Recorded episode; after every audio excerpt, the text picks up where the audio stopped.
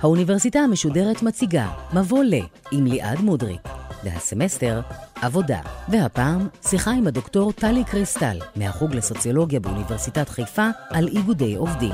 עורכת ראשית מאיה גייר. שלום לכם ותודה שהצטרפתם לשיעור נוסף בסמסטר מבוא לעבודה של האוניברסיטה המשודרת. הפעם אנחנו מתמקדים בעובדים ובפרט בזכותם להתאגד ובתנועת המטוטלת שנראה שעברה על איגודי העובדים מבחינת כוחם, מעמדם והשפעתם. איתנו שוב דוקטור טלי קריסטל מהחוג לסוציולוגיה באוניברסיטת חיפה. שלום לך. שלום לך. יש היגיון באמירה הזו לגבי תנועת מטוטלת? זאת אומרת, נראה שאחרי עשורים שבהם איגודי העובדים היו חזקים ועוצמתיים, בשוק העבודה הנוכחי יש להם פחות מקום, זה נכון? זה נכון, אז אני מסכימה עם החלק הראשון של המטוטלת. איגודי העובדים נחלשו בצורה משמעותית, פחות או יותר משנות שבעים ואילך. זה לא משהו שקרה רק בישראל, זה קרה בכל המדינות המערביות. והיא לא חוזרת חזרה המטוטלת. יש סימנים שייתכן והמטוטלת תחזור חזרה, ואולי נדבר על זה, אבל אנחנו עדיין לא רואים תנועה חזרה של המטוטלת. כן. ואת ניגשת לכל הסוגיה הזו של ארגוני עובדים מתוך ראייה סוציולוגית. נכון, אז אני באה מתחום של סוציולוגיה כלכלית, אני חוקרת את שוק העבודה, ולכן אני מסתכלת על איגודי עובדים מתוך הפריזמה של שוק העבודה. רק רוצה להסתייג שאני לא חוקרת אותם כתנועות של עובדים, ולא חוקרת של היסטוריה של העבודה, לכן אנחנו בעיקר נדבר עליהם דרך שוק העבודה. ועוד הסתייגות אחת שכדאי שאני אגיד, שבשנה האחרונה אני יועצת חיצונית למכון המחקר של ההסתדרות הכללית. ואנחנו נדבר על ההסתדרות, אז טוב שהבהרנו את הנקודה הזו, ואני בכל זאת אלחץ אותך קצת ואבקש, כן, שתזכירי לנו, אפילו שזו לא סקירה היסטורית, כיצד התגבשו תנועות העובדים? זאת אומרת, על איזה רקע, על איזה צורך זה נועד לענות? אז תנועות העובדים התגבשו פחות או יותר בסוף המאה ה-תשע עשרה, תחילת המאה ה-עשרים, שהצורך היה בעיות בעולם העבודה. אם אנחנו מסתכלים על עולם העבודה של שלושתם שנים, אנחנו מדברים על שכר נמוך, אנחנו מדברים על עבודה ימית, אנחנו לא מדברים על קשר ארוך בין העובד למעביד, אנחנו מדברים על בעיות של תחלואה קשות, אנחנו מדברים על שעות עבודה. יש מחקרים שמדברים על שמונים שעות עבודה בשבוע. כלומר, אנחנו מדברים על כך שתנאי העבודה ותנאי השכר באותם שנים, התנאים הללו היו קשים, מדברים גם על עבודה של ילדים באותם שנים, ואיגודי העובדים החלו להתמסד באותן מדינות מלמטה, כאיזשהו צורך לשפר את תנאי השכר ותנאי התעסוקה של העובדים. של הצורך הזה אחר כך, עם התמסדות של מדינת הרווחה וחקיקת העבודה, אנחנו רואים את התחזקות כוחם של איגודי עובדים במדינות המערביות, כאשר ישראל היא מקרה קצת אחר כאן. נגיע לישראל, אבל דווקא מעניין אותי מה שאמרת בסוף הדברים שלך. האם איגודי העובדים הם היו הכוח המניע לחקיקה בעד זכויות העובדים, או להפך, שדווקא חקיקת הזכויות של העובדים חיזקה את איגודי העובדים? שתי התשובות נכונות.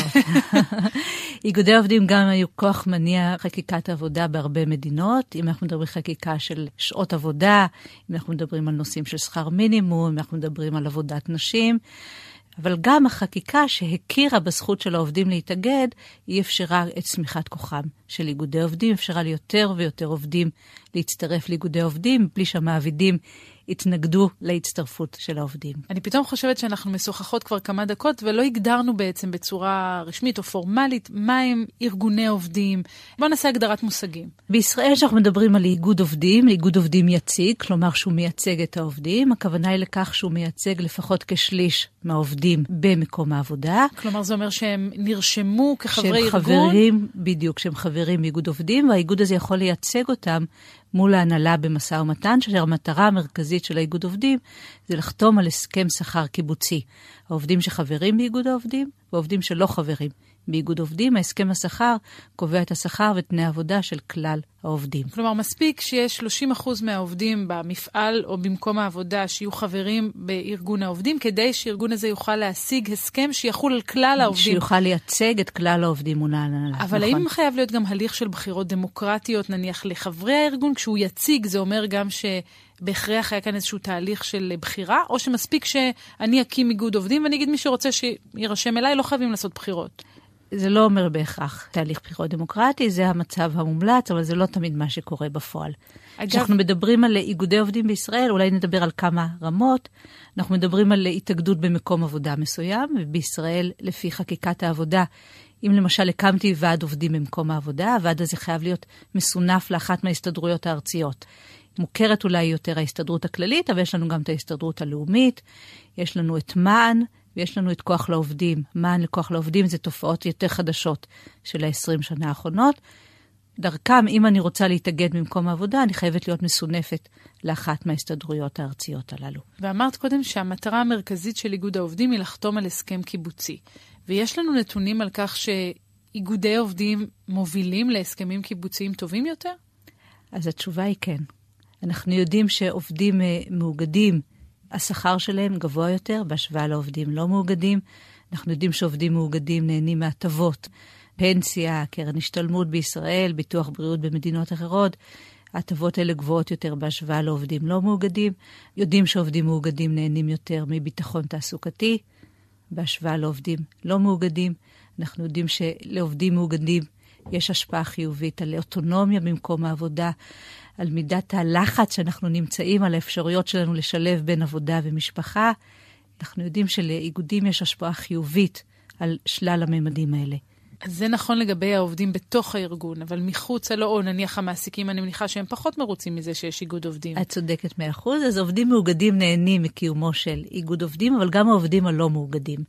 יש המון ממצאים, פחות או יותר משנות ה-שמונים ואילך, דווקא צמת כלכלנים מאוניברסיטת הרווארד, הם היו הראשונים שהחלו לחקור את ההשפעה של איגודי עובדים על העובדים עצמם ועל המשק, ומהמחקרים שלהם משנות ה-שמונים המוקדמות נאספו יותר ויותר ממצאים סטטיסטיים, שכמעט כולם מראים לנו על התוצאות החיובות של איגודי עובדים, גם מבחינת צמצום פערי השכר. למה? כי איגודי עובדים מעלים יותר את השכר של העובדים הפחות משכילים, של העובדים עם השכר נמוך, כן. בהשוואה לעובדים עם שכר גבוה. איגודי עובדים יכולים לצמצם פערים גם במקום העבודה וגם בכלל התעשייה. אם אני כמעביד לא רוצה שיקימו ועד עובדים במקום העבודה, אני יכולה פשוט להעלות להם את השכר כדרך למנוע מהם להקים ועד עובדים. אנחנו יודעים גם שאיגודי עובדים חזקים קשורים עם שיעורי אבטלה נמוכים יותר במדינות, עם צמיחה כלכלית גבוהה יותר. יש מחקרים גם מראים שמקומות עבודה מאוגדים הפריון גבוה יותר. שאלת השאלה, אז למה מעבידים באמת לא רוצים איגודי עובדים? שהתשובה היא רווחיות. כאשר יש לנו איגודי עובדים, עלויות העבודה גבוהות יותר, כן. ועלויות העבודה האלה באות על חשבון הרווחים. אבל אני חייבת לשאול, אין מחקרים שמציגים תמונה הפוכה לזו שאת מתארת כאן? זאת אומרת, לפי מה שאת אומרת כאן, מכל הבחינות, אולי חוץ מהמעבידים שצריכים לשלם יותר כסף, רצוי וטוב שיהיו איגודי עובדים. אין כלכלנים, חוקרים, סוציולוגים שחושבים אחרת? אז שוב פעם, כמעט ולא. אני, כשאני התחלתי לחקור על איגודי עובדים, לאו דווקא באתי בגישה חיובית או שלילית לאיגודי עובדים. זאת אומרת, זה שעל קיבוצניקית לא... לאו דווקא, לאו דווקא מותה. וזה שעם אבא הרופא ועם המורה, כלומר, יש פה איזשהו עבר של איגודי עובדים. באתי ללמוד על איגודי עובדים, ובאמת, המחקרים שמצטברים משנות ה-שמונים ואילך, כשאנשים החלו לחקור יותר ויותר איגודי עובדים, התוצאה היא כמעט חד משמעית על ההשפעות החיובות של איגודי עובדים. עוד מעט נדבר על ישראל, אבל בגדול זה מה שהמחקרים הסטטיסטיים מלמדים אותנו. כמובן שיש גם סיפורים של סיאוב של איגודי עובדים. כן. יש גם מחקרים על תהליכים לא דמוקרטיים שמתרחשים בתהליכי עובדים, אבל אלה לרוב היוצאים מהכלל. אנחנו אולי עוד נדבר עליהם בהמשך, אבל עוד לפני כן תופעה מעניינת היא שאיגודי עובדים... בכלל, לא רק בארץ, במדינות רבות, איכשהו בסופו של דבר מתחברים לאיזושהי מפלגה פוליטית והופכים להיות כוח משפיע הרבה מעבר לשוק העבודה. למה זה קורה? התהליך הזה נקרא קורפרטיזם, שזה משהו שאפיין את מדינת ישראל וגם חלק ניכר ממדינות אירופה. אנחנו מדברים לא באופן כללי על איגודי עובדים, על איגודי עובדים חזקים כן. וריכוזיים. שמאגדים, נגיד ההסתדרות ומפאי פה בארץ. בדיוק, שמאגדים חלק משמעותי. מהעובדים במשק, יש להם איזשהו קשר עם מפלגת העובדים, מה שהיה מפאי בזמנו, אבל במקביל גם קשר עם ארגוני המעבידים.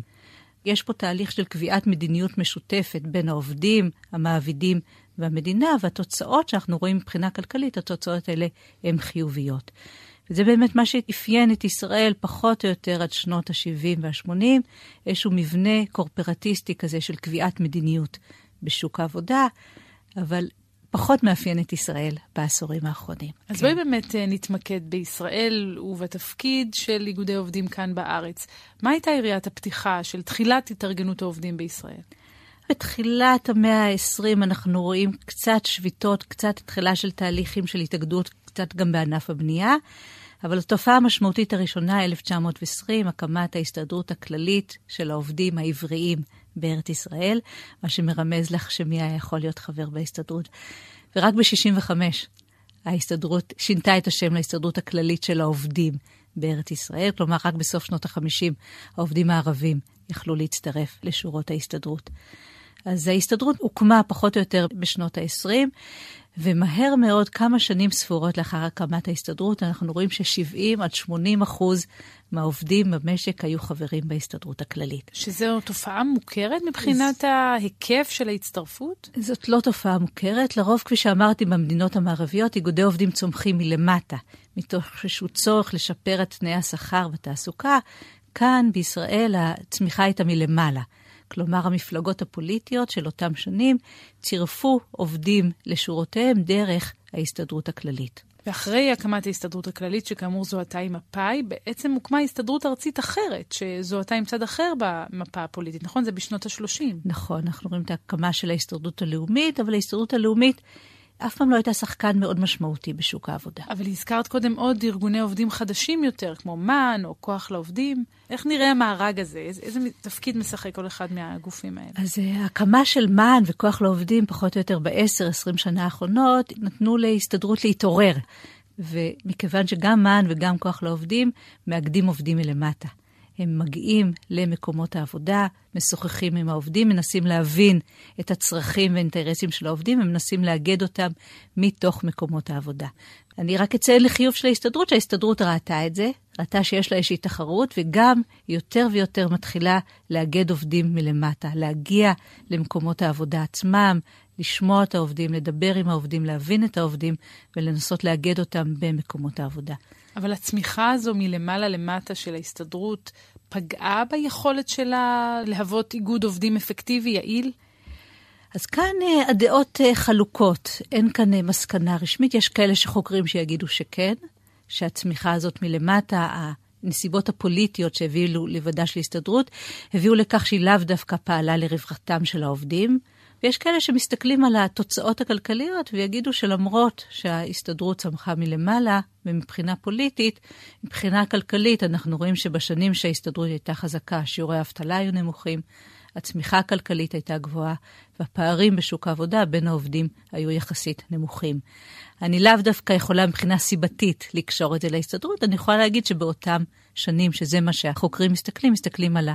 על השנים שבהם ההסתדרות הייתה חזקה. כן, אבל צריך לומר שהיא גם עברה שורה של משברים. אולי אחד העשיים בהקשר הזה היה נאום הלוויתנים, של מי שהיה אז יושב ראש ההסתדרות חיים רמון. בואי נשמע אותו. למה אנחנו מכניסים לתוך הקופז, לתוך ההסתדרות, אויבי הסתדרות, אנשים ששונאים את ההסתדרות? למה? בשביל דמי החבר? לוקחים את הכסף מהחולים ומשתמשים בו לצרכים פוליטיים, מנגנוניים, כיתתיים, כמו לוויתן שאיבד את חוש הכיוון, אתם מסתערים על החוף, מסתערים שוב ושוב, ורוצים להתאבד. ואני בכוחי הדל דוחף אתכם אל המים החיים. ואתם לא רוצים, ואתם לא רוצים. אז באמת נאום זכור היטב, והוא מסמן בעינייך איזושהי נקודת מפנה בכוח של ההסתדרות, במעמד שלה, כי היום הרי זו תקופה כבר אחרת. נכון, אז ההסתדרות החלה להיחלש עוד לפני כן. אם אנחנו מסתכלים על התהליך לאורך זמן, היא החלה להיחלש כבר משנות ה-שמונים, בעקבות תהליכים גם גלובליים וגם תהליכים מקומיים, אבל לכן המשבר המרכזי היה בשנת ה-תשעים וחמש ואילך, עם בעצם הפרידה של ההסתדרות הכללית מקופת חולים כללית ומקרנות הפנסיה, מה שאומר שאם בעבר, אם הייתי רוצה לקבל שירותי קופת חולים כללית, הייתי חייבת להיות חברה בהסתדרות הכללית. אם הייתי רוצה ליהנות מפנסיה טובה, הייתי חייבת להיות חברה בהסתדרות הכללית. מ-תשעים וחמש, תחילת תשעים ושש ואילך, הקשר הזה נותק. אם אנחנו מסתכלים באמת על שיעור השכירים שחברים בהסתדרות הכללית, השיעור הזה ירד משמעותית מאמצע שנות ה-תשעים ואילך. אנחנו מדברים ממספרים של שבעים אחוז, להיום למספרים של עשרים וחמישה אחוז, כלומר היום רבע מהשכירים במשק חברים בהסתדרות הכללית או באיגוד עובדים אחר. וזה אולי מייצג גם את המעבר המנטלי, אולי הייתי אומרת, או של השקפת העולם של הישראלים מחברה שהיא יותר שוויונית או סוציאליסטית לחברה שהיא יותר קפיטליסטית במהותה? יכול להיות שזה חלק מההסבר, אבל ממחקרים שאנחנו רואים, לפחות בארצות הברית, נעשה מחקר לא מזמן, שבחן כמה עובדים רוצים להיות חברים באיגודי עובדים. כן. והמחקר הזה מצא שאם כל מי שרוצה להיות חבר באיגוד עובדים, אכן היה חבר באיגוד עובדים, שיעורי התאגדות בארצות הברית היו היום משהו כמו שבעים אחוז. אז למה הם לא עושים את זה? כי היום יותר קשה להצטרף לאיגודי עובדים בהשוואה לעבר.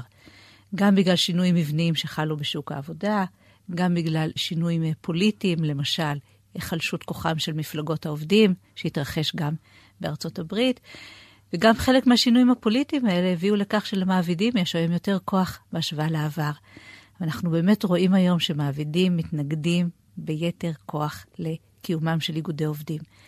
ואם אני כמעביד לא מעוניין בכך שיוקם איגוד עובדים במקום העבודה, יש לי שלל דרכים שאני יכול להשתמש בהם על מנת לעשות את זה, חלקן חוקיות וחלקן לא חוקיות. למשל, כמעביד אני יכול להסביר לעובדים שאם הם יצטרפו לאיגוד עובדים, יכול להיות ששיעורי הרווחיות של מקום העבודה ייפגעו משמעותית, יכול להיות שאני לא יכולה לאפשר להם אפשרויות תעסוקה בטווח הרחוק, יכול להיות שזה יפגע בשכר שלהם.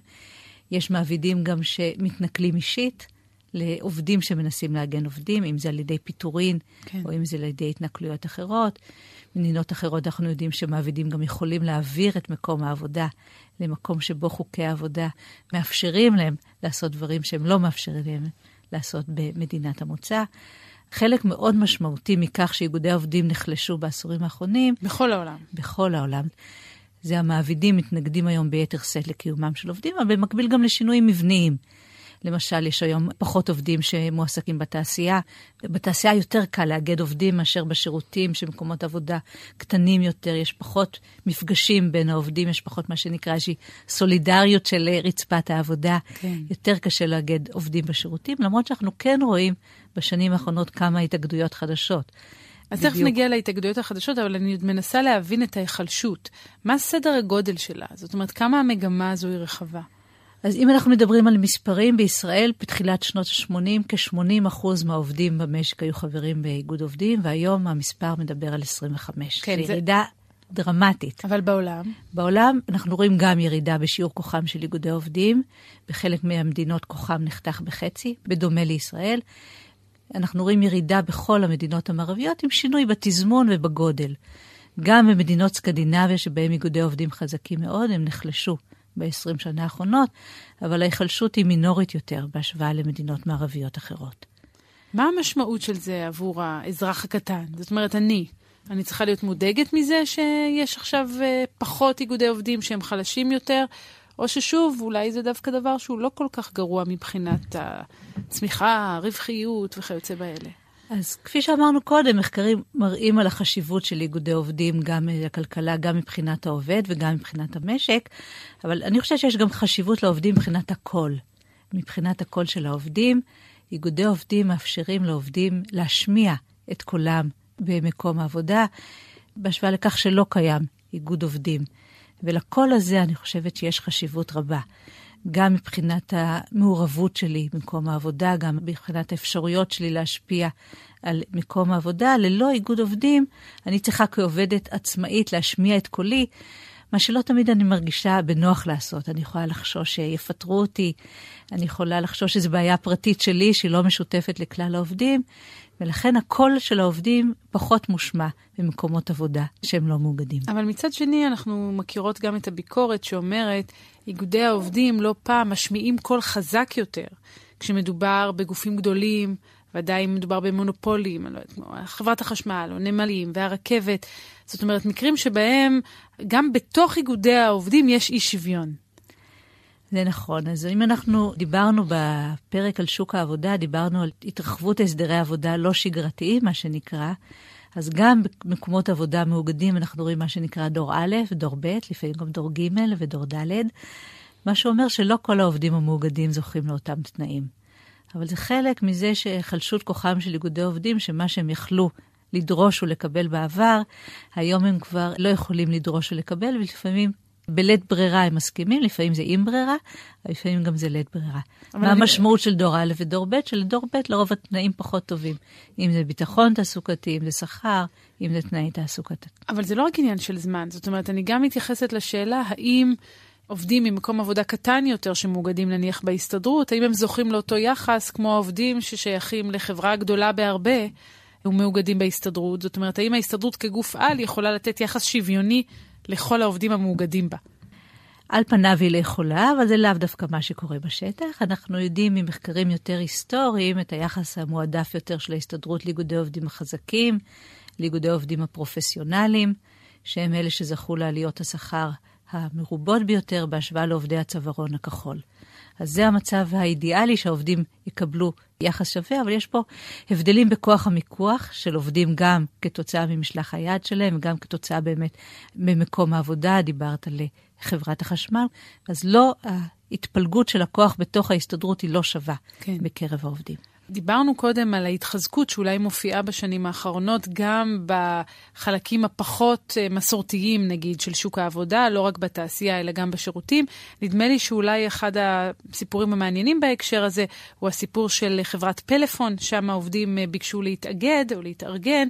בואי נזכר יחד בפרשה הזאת, בקטע מתוך כתבה ששודרה בשעתו במבט.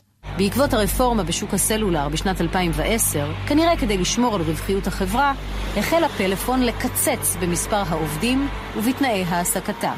הנהלה העזה לבוא ולהוריד את השתתפות המעסיק באוכל שלנו. המחשבה שזה בא באוכל, ושם אתם מוצאים את המקום לגעת בו, והחברה עדיין מרוויחה מאות מיליונים. מה יקרה מחר? יקחו לנו את הנעליים? התהליך הזה של הקמת ועד הוא לא החלטה של יום אחד בגלל איזה מעשה מסוים. זה שנים שבאו פה והיו פה כל מיני דברים שהפריעו לעובדים, הפריעו, הפריעו, עד שיום אחד זה התפרץ, וזה התפרץ לא מהמחשבה, לא במוח, זה התפרץ מעצמות. עכשיו יש שמונה מאות אלף עובדים מאוגדים, אחרי פלאפון יהיה תשע מאות, במיליון, במיליון מאה, במיליון מאתיים. אז זה נשמע כאילו יש איזו התעוררות מחודשת, וגם הצעירים של היום או העובדים של היום פתאום מכירים בכוחה של ההתאגדות. אז אכן יש התעוררות מחודשת על רקע גידול הפערים בשוק העבודה, על רקע שחיקת השכר הריאלי. הנה המטוטלת, מתחילת התוכנית, היא חוזרת. המטוטלת חוזרת, אז אנחנו רואים סימונים ראשוניים, אנחנו רואים התעוררות מחודשת מהשטח, אנחנו רואים קצת התארגנויות בשנים האחרונות, בענפים באמת שבהם לא ראינו איגודי עובדים, אפילו קצת בהייטק, אנחנו רואים בענפי התקשורת, בענפי הביטוח שהחלו להתאגד. אבל אם אנחנו מסתכלים על המספרים, על השורה התחתונה, אנחנו בשישים. לא רואים גידול, מכיוון שהחלק גדול מהעובדים שפרשו לפנסיה בשנים האחרונות, היו עובדים מאוגדים. כן. אז אולי אם נחקור את זה עוד חמש או עשר שנים, אולי כן נתחיל לראות את הסימנים החדשים של המטוטלת, ושוב פעם, התחזקות של איגודי עובדים, זה אכן התרחש בישראל, אבל זה לא רק בישראל. מה הסיבה אבל להתאגדויות העובדים החדשות האלה? הזכרת קודם קצת את התרחבות אי השוויון שמובילה לזה, יש סיבות נוספות? אז הסיבה המרכזית זה גם הרעה בתנאי התעסוקה, ושוב פעם עובדים רוצים להצטרף לאיגודי עובדים על מנת להשמיע את קולם במקום העבודה. על רקע הרעה גם בתנאי השכר ובתנאי התעסוקה, אי יציבות תעסוקתית. עובדים היום מחפשים איזושהי התארגנות על מנת שהם יקבלו יותר יציבות במקום העבודה, תנאים טובים יותר במקום העבודה. זה באמת אגב שאלה מעניינת, כי דיברנו גם בתוכנית הקודמת, ואנחנו מדברים על זה בכלל כאן בסמסטר הנוכחי, שכל רעיון היציבות בעבודה והביטחון התעסוקתי הוא בעצם רעיון שמשתנה כל הזמן, ולא בטוח שהוא עדיין רלוונטי לחלק גדול מהעובדים בשוק העבודה הנוכחי, ודאי בשוק העבודה העתידי. אז אם מראש אני יודעת שאני עכשיו נמצאת בעבודה שאורך החיים שלה הוא שלוש שנים, חמש שנים, שווה לי להתאגד? יצא דוח מאוד מעניין של ה-או אי סי די בהקשר הזה, על כל הסדרי העסקה חדשים, מגמישים יותר, למיניהם ועל הרלוונטיות של איגודי עובדים, בהשוואה לחקיקת עבודה למשל, בהסדרת תנאי השכר והתעסוקה. שוב פעם, הדוח של ה-או אי סי די מצביע על היתרון באיגודי עובדים ומסע מתן קיבוצי, כי זה נותן יותר גמישות לעובדים בהשוואה לחקיקת עבודה. כשאנחנו מדברים על חקיקת עבודה, זה לרוב תקף לקבוצות מאוד גדולות של עובדים במשק, לעומת משא ומתן קיבוצי ואיגודי עובדים, שנותן למעבידים איזושהי גמישות, נותן להם ליצור שונות בין קבוצות של עובדים, בין הסדרי העסקה שונים. אז גם בשוק העבודה העתידי, שיחסי העובד מעביד השתנו בהשוואה למה שאנחנו מכירים בעבר, גם כאן יש תפקיד חשוב לאיגודי העובדים. אבל מעניין, הטכנולוגיה נניח, או השינוי הטכנולוגי שאנחנו נמצאים בעיצומו, הוא יקל על מלאכת ההתאגדות או דווקא יקשה עליה? כי מצד אחד, כפי שאמרת קודם, אין את הרצפה המשותפת, אין את המקום שבו העובדים נפגשים, וזה מעורר התאגדות אולי. מצד שני, זה מאפשר לי בתור איגוד עובדים להגיע לעובדים שלי בכל מקום, בלי תלות בהבאתם, נניח לאיזו אספה כללית. את צודקת מאה אחוז, אז באמת עשיתי לא מזמן מחקר בנושא, באמת שלצערי התשובה היא לא אופטימית. לא אופטימית. אנחנו רואים את השינויים הטכנולוגיים, שינוי בתהליך העבודה, כתוצאה מהשינויים הטכנולוגיים, שהחליש את איגודי עובדים. עשיתי את המחקר בארצות הברית, לא בישראל, אבל אני מניחה שהוא רלוונטי גם למדינות אחרות. אז למרות שהשינויים הטכנולוגיים מאפשרים תקשורת טובה יותר, למשל גם פרסום של איגודי עובדים, של המשמעות שלהם, האפשרויות להצטרף לאיגודי עובדים, עדיין השינויים שחלו בתהליך העבודה בעקבות האוטומציה, שהביא לכך להיחלשות משמעותית של העובדים, איתור חלק גדול מעובדי צווארון כחול שהיו מאוגדים ברובם, כל זה החליש משמעותית את איגודי עובדים במקומות העבודה. אז נראה שלא יהיה לנו מנוס אלא להיפגש פה בעוד חמש או עשר שנים, כדי להבין לאן הלכה המגמה הזו, האם היא בכל זאת הייתה איזושהי התעוררות, או שהטכנולוגיה והגלובליזציה וכל המגמות המדוברות האלה החלישו את איגודי העובדים עד כדי כך שהפכו אותם אולי אפילו ללא רלוונטיים. אני אשמח להיפגש ואני אשמח להגיע עם בשורות טובות יותר בפעם הבאה. נמתין לך. דוקטור טלי קריסטל, תודה רבה לך. בשמחה.